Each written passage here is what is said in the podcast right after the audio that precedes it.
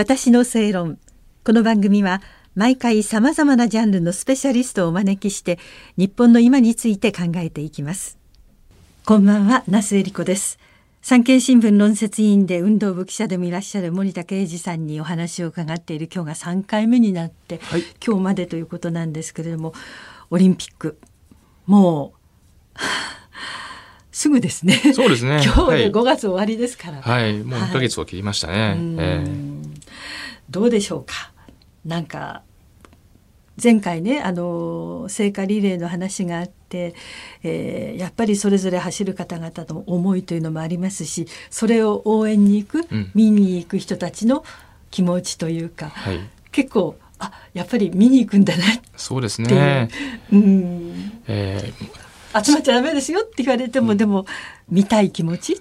そうですね、うん、あの札幌で行われたあのハーフマラソンでしたけどもテスト大会ですね、あれでもあれだけの観客の方がね一ところに密集するような状況が生まれるっていうのはそ、ね、まあ、それだけオリンピックに関連したイベントとしてですねやっぱり注目度が高い、うん、まあ、それだけの磁力があるっていうことだと思うんですよね。むしろ驚いてるのと同時にあこれだけオリンピックっていうのはまだ見せられていないんだなっていう森田さんもそう思いましたね。はい、逆に嬉しかったですねあれは。はい。はい、いやってことは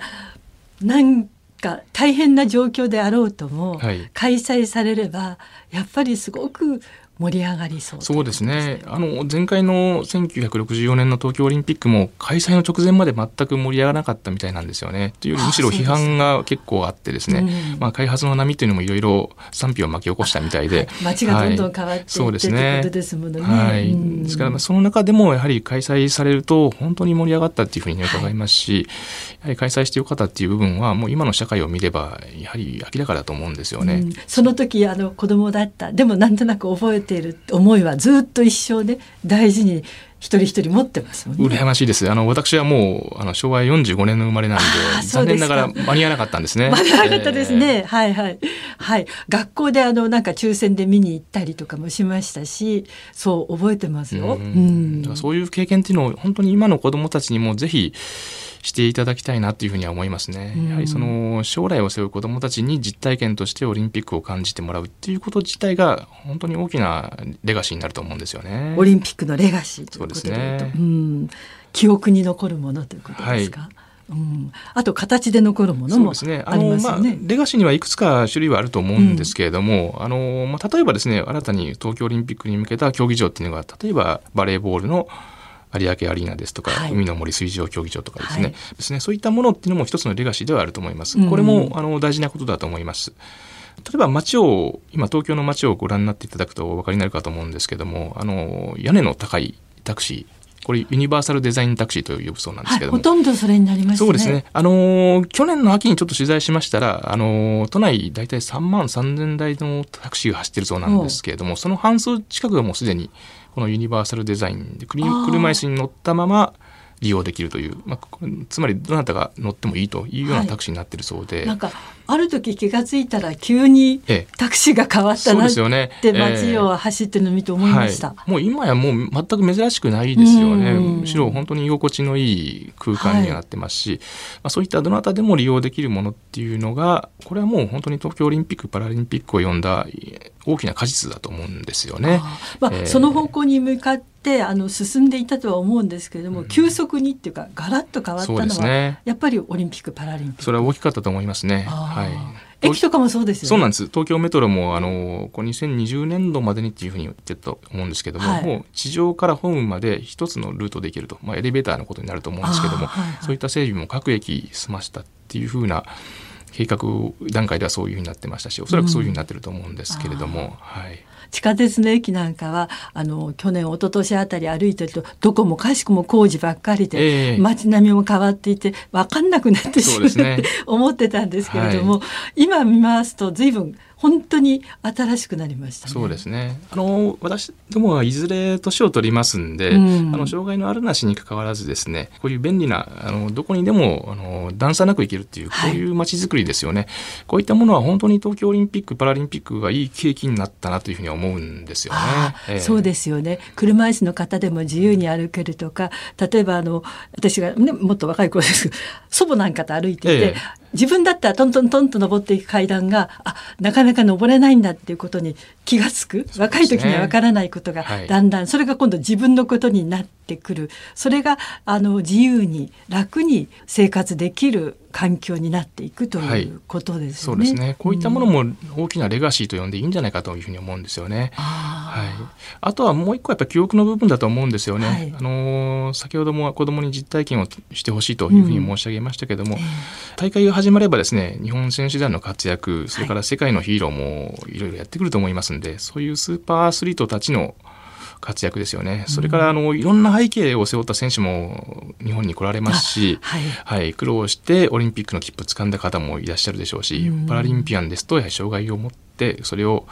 同居しながら自分たちの競技を発揮するという、はい、これ器具をつけながら動くっていうのは非常に大変なことで、えー、自分の体じゃないものを自分の体の一部として使いこなすっていうのはこれはすごい能力なんですよね。はい、そういう部分での、まあ、もう神業のような妙技っていうのも見られるっていうのも、はい、この大会ならではだと思うんですよね。はい、ですからぜひその観客の数がね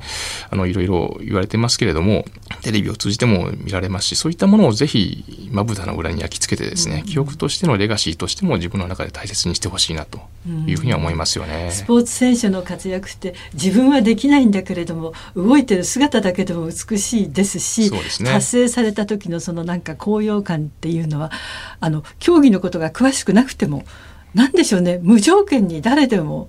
胸がいっぱいになるという。そうですね。はい。いやもちろんあの勝つためにね努力するっていうことがもう大前提だと思うんですよね。はい、負けるためにやってる選手は一人もいないと思いますし。えーそれぞれが自分の中でのベストを尽くそうと思ってやってると思いますし、うん、それでもまあ勝ち負けっていうのは生まれますんで、うん、まあ、その中でもやはりベストを尽くせた人あるいは心ならずも尽くせなかったた人もいるかと思うんですけども、うん、そういう方々にですねもう惜しみない拍手を送るっていうのもこれも非常にいい経験だと思う経験だと思うんですよね。そうですね。運動部の記者でいらっしゃるから森田さんはそういうのはやっぱり特別かお感じになる。はいそうですね。私の場合は2012年のロンドンで柔道の金メダル男子ゼロっていうのをねあの金メダル原稿を書きに行って書けなかったっていうそういう辛い思いをいたしましたんで、はい。えー、やはりその選手の笑顔ばっかりではないんですよね、はい、むしろ敗者の背中の方が美しいということもありますんでそういったこともいろんな方にいろんなことを感じていただきたいですよね、はい、勝者が生まれる瞬間というのは敗者が生まれる瞬間でもありますんで、えー、あ確かにそうですね。ぜひそれをこの目で確かめるためにも今やるべきことやらなきゃいけないことっていうのはどんなことですか？そうですね。あのオリンピックっていうのはですねあの開催ありきのイベントっていうふうに言われますけれども今の世の中でですねそうじゃないんですよね。あのいずれコロナが収束しますしその時にやはり社会と経済っていうのは動かさなければいけないことが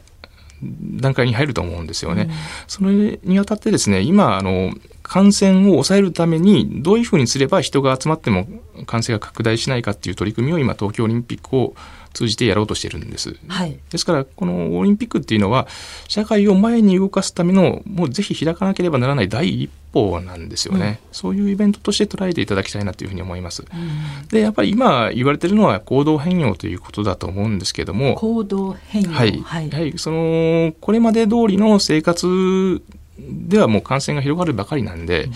どっかで私たちが行動を変えなければ感染収まらないと、うん、でそのための強いメッセージをやはりしかるべきリーダーに出していただきたいなというふうには思うんですよね。えー、誰ですか？もうそれはもう菅首相しかいないと思いますね。はい、政府が責任を持ってやりますよって言ったからには、はい、はい、強いメッセージを出してほしいですね、うん、あの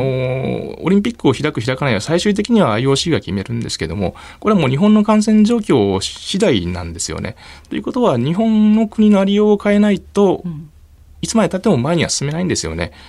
世界が注目しているイベントですんで日本が開催せずに尻尾を巻いて逃げるっていうそういう失態だけは絶対に避けなきゃいけないっていうふうに思ってます。はい、オリンピックはもう世界に開くと約束したので、はい、それを果たすために何をするかっていうのは国民一人一人に問われた義務だと思うんですよね。ええ、その国民一人一人に向けてあ強いメッセージというかなんかよしって思うようなことを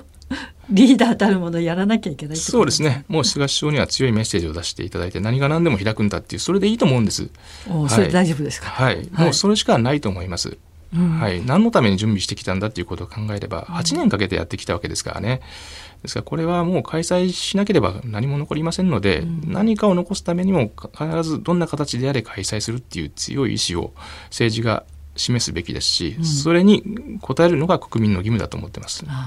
もうやるべきことをやりましょうっていうのがもう私ども国民の義務だと思ってます。残された時間が少なくなってきましたけれども、できるだけのことをしてそして素晴らしい先を見てということですね。そうですね。オリンピック本当に開けば必ず何か残ると思うんですよね。うん、競泳の池江選手のあの復活劇とかですね、松山選手のゴルフのメジャー初制覇ですね、はいはい、アジア人としての、うん、ああいったものっていうのは無条件に心を揺さぶる何かがありますんで、言葉はいらないですよね。うん、はい。そういったものを私たちの心にね、呼び起こしてくれるっていうのはもうスポーツならではだと思うんです。はい。はい、その目撃者にぜひなりたいなっていうふうに私も思いますし、皆さんにもその目撃者になっていただきたいと。はい、そのためにもオリンピックはぜひ開きたいな、開いてほしいなというふうに思います。はい。